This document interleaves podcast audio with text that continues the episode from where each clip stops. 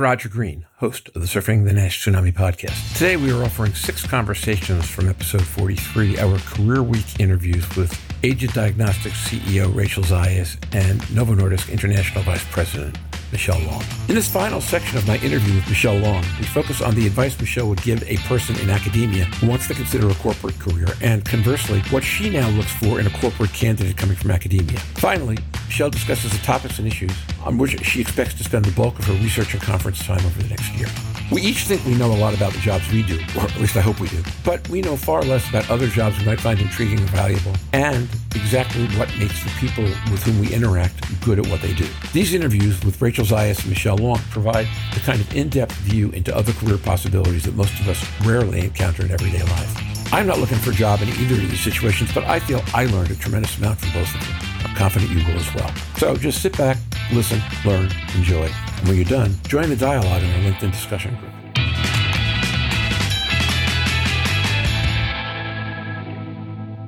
What other advice would you give a people in let, us start on the academia side people in academia who want to transition or want to set themselves up in a position to be open to transition what are the important things that they should do michelle long it's a very good question i mean i think making a name for yourself getting out there networking all of that that you're doing in, in academia is also very helpful for a career in industry, especially if you're, you know, going to be working in industry in the same disease area as you've been mostly uh, clinically interested in, because all those connections really help you. Um, I would say that simple practical advice, a LinkedIn page was helpful for me. Maybe it'll be helpful for you.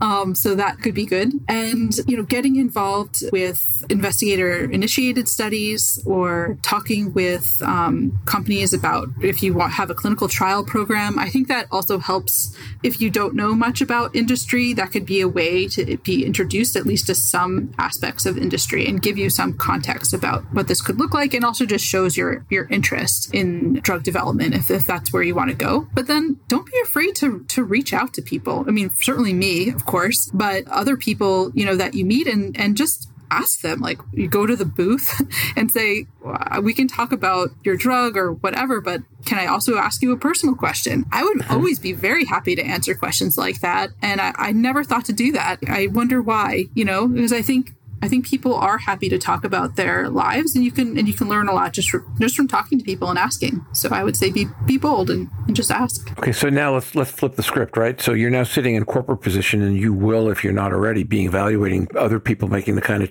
who might make the kind of transition that you've made. What tells you that they will do well as compared to they might not? You have to understand the reasons why they they might be wanting to look for a career change. You, you know, for me, I was very clear when this job was being presented that I wasn't looking to change my career. They also thought, oh, well, that's actually kind of nice because it just means you're, you know, you are happy. And we like, you know, we like people who aren't happy and burnt out.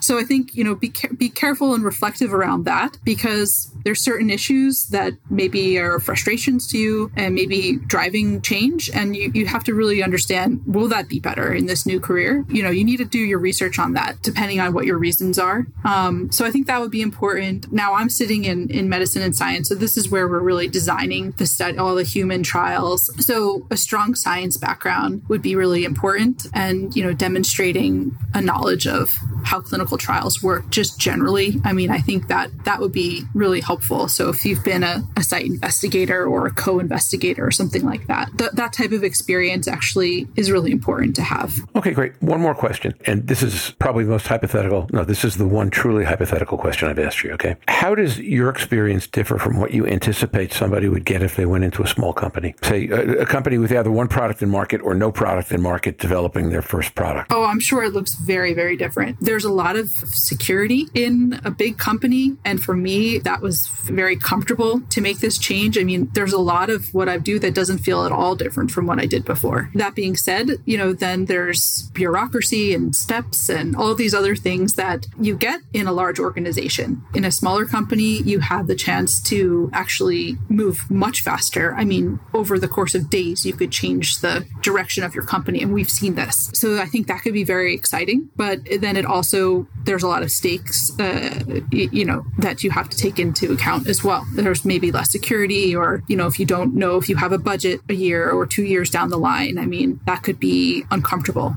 That certainly would be uncomfortable for me, but maybe you're the type of person that really thrives in that kind of environment. And I think that kind of environment really, really breeds innovation and resourcefulness and could be really exciting. Personally, I'm not there yet, but who knows, you know, where this will take me now from here. So I'm going to shift gears. You've had several different vantage points from which to look at everything that's going on in space right now. What are the two or three things that our listeners should be thinking about for major events in fatty liver or, or steatotic liver disease in the next year? Other than the the, the obvious one is the obvious one is there's resmetirom um, uh, date Okay. Once you get past that, what are the what are two or three things you think will happen in 2024 that will really shape the entire space? We um, and this is this is also a reflection from the recent FDA workshop. One of my reflections from that was that there was a call to action. I mean, there really was people coming together saying, okay, we've had this conversation. Let's keep the momentum going. We think, you know, we have something to show you. And it's, of course, I can't convince you in a 15 minute presentation that uh, we have anything, you know, that there's consensus. But it really did sound to me from there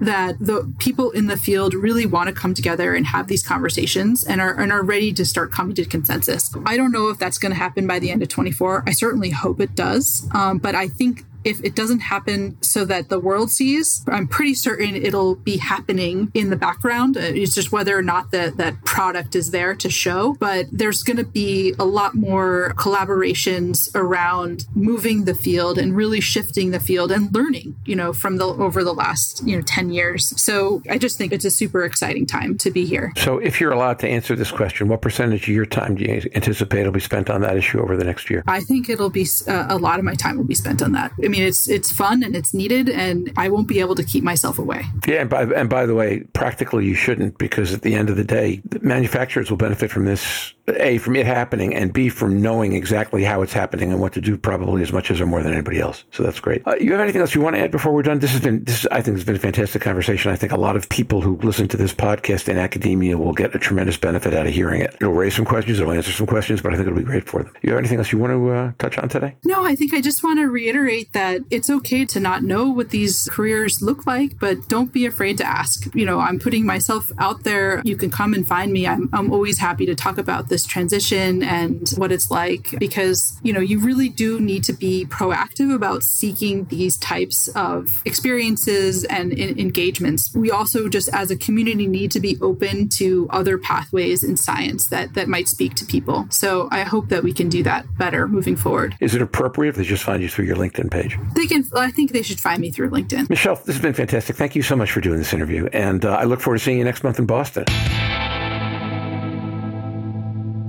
And now, back to Roger.